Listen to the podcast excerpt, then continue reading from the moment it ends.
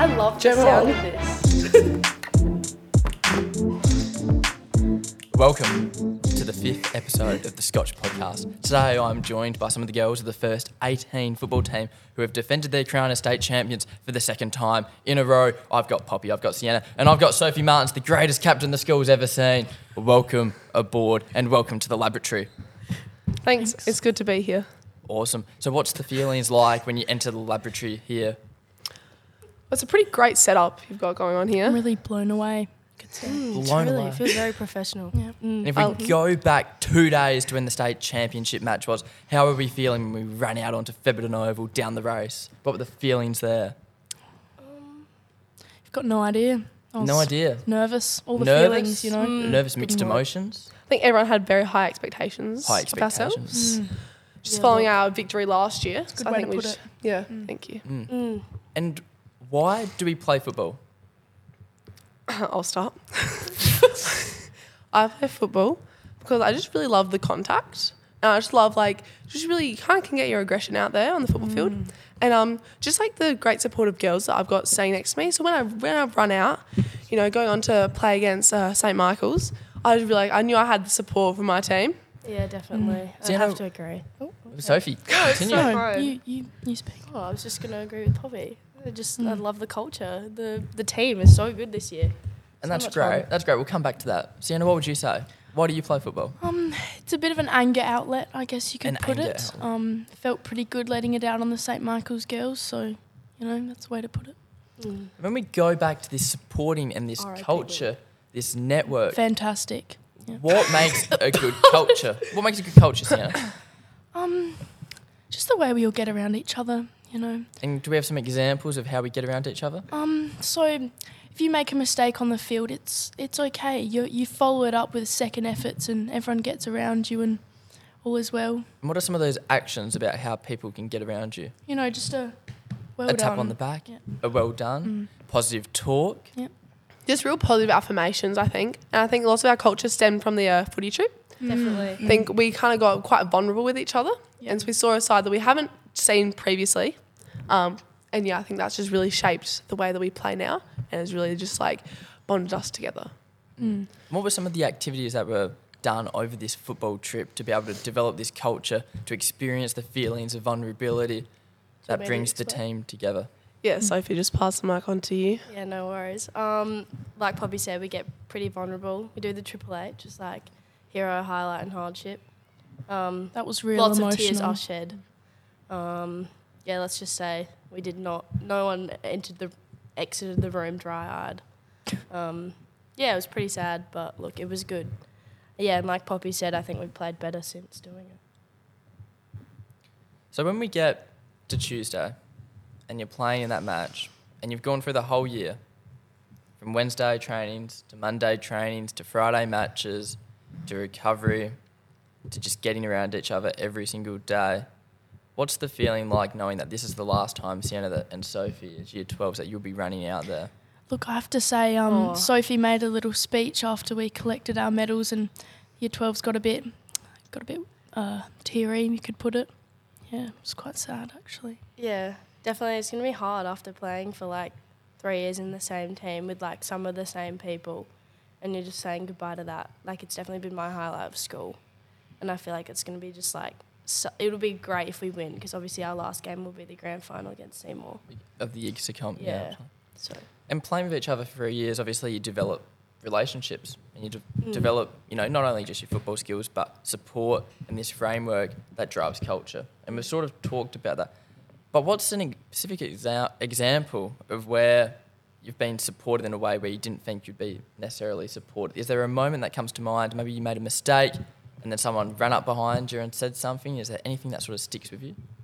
I could say um, on Tuesday I got um, uh, held the ball in, got holding the ball, and you know it was a bit of a grim moment for me. And you know after that quarter, Poppy came up to me and was like, "You're playing amazing. Like don't worry about it." And it just you know lifted my spirits. You know yeah, Sienna's sitting there like, no, I've lost the game. for wanted you to all." jump off something personally, but you know everyone lifted my spirits, so I wasn't as dramatic after that. Exactly. It's not not one person's fault, and we lo- we won. We won anyway. We won. Thankfully. So And what are the effects, Sienna? Say if you didn't have Poppy that ran up to you and you know gave you that positive affirmation and said you're doing great, like keep going, and made you feel that little bit better. What would have happened for the rest of the day if say no one went up to you, or instead on the other side, if Poppy ran up to you and said, "Come on, Sienna, you got to do better. This isn't good enough. You're going to cost us the game." What do we think the effects of that would have been? I definitely would have played worse. I would have gotten in my own head, um, going you know going into a spiral of,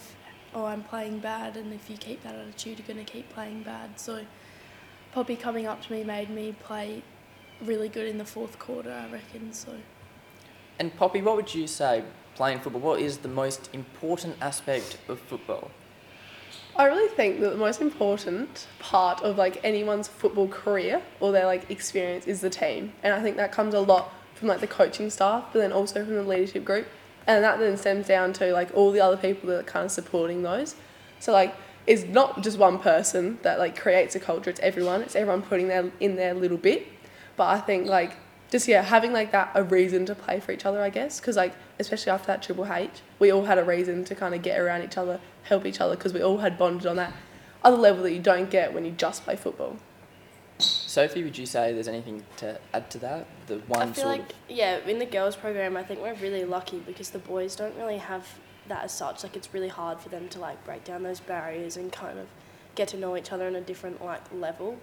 Like I feel like I've built friendships that I'm closer with year 10s and 11s than I am with some people in my own year level because of football. And I feel like that you don't get that from a lot of other sports in school. Like tennis is very individual. It can be. Um, the boys football they don't do like as many activities together. Like I feel like there's sort of this stigma around like they kind of have to act tough and like whatever. But I feel like through doing that activity, we've broken down something, and like Poppy said, we have a reason to play for each other. So- and, and can I just add something? When you're so close with the people in your team, the closer you are, the more you want to like protect them and help them out on the field. Like, I, if I care more about my players, I'm going to go more out of my way to like help protect them and help them out on the field. I guess.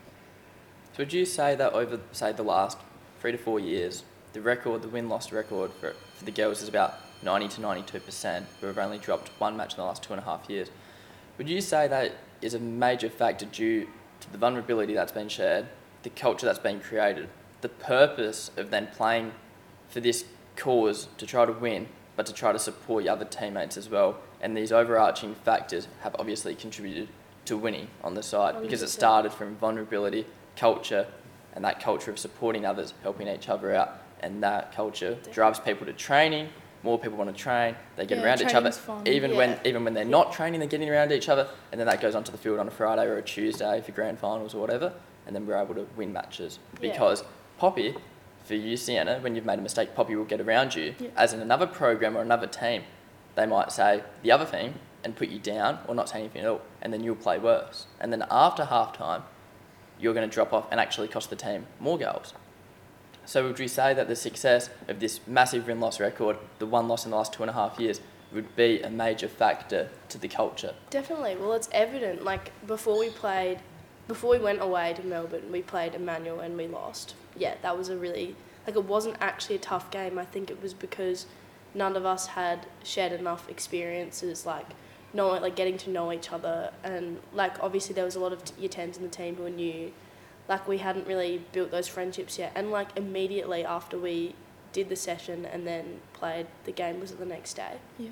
you could see how much we wanted it. We were playing for each other and we wanted it more. We didn't win, but then we came back to Adelaide and we've won all of our games since. And I think that's it's definitely shown like that doing something like that builds like a good culture within your team and you're playing for something and not like you're playing for a purpose. And Uh, Sophie, as a leader of this team, is it tough when you've got year 12s from last year and they leave and then you've got to fill those spots with, say, year 10s or year 11s or people from the twos coming up?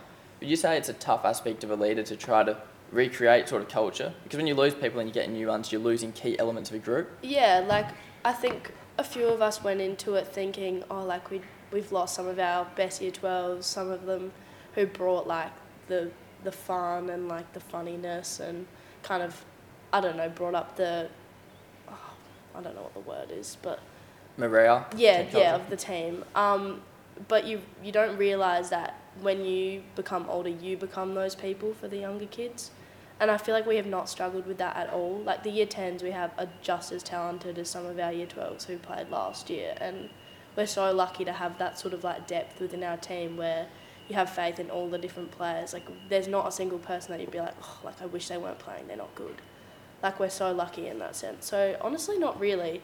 Like all teams, all years are different, but I think this year it's been like great. It's been one of the best so far. And would you say, and we'll finish up on this, do you think it's an essential part of a team as a leader to be able to be inclusive to your younger year levels so they feel comfort and the support of other teams? Because I know from other sports that I've played, when I've been two, three, four years younger than my other teammates, sometimes you feel a little bit out of the group. Yeah. So you feel like that's a contributing factor of creating this environment and this environment of support and this culture where people want to go out of their way to help the team? Mm, no, definitely. I think a lot of us are friends with the year 10s now, and like definitely through school and house. Like I know with Roxy and Maya, like I've become closer with them, and they're both in year 10 and 11.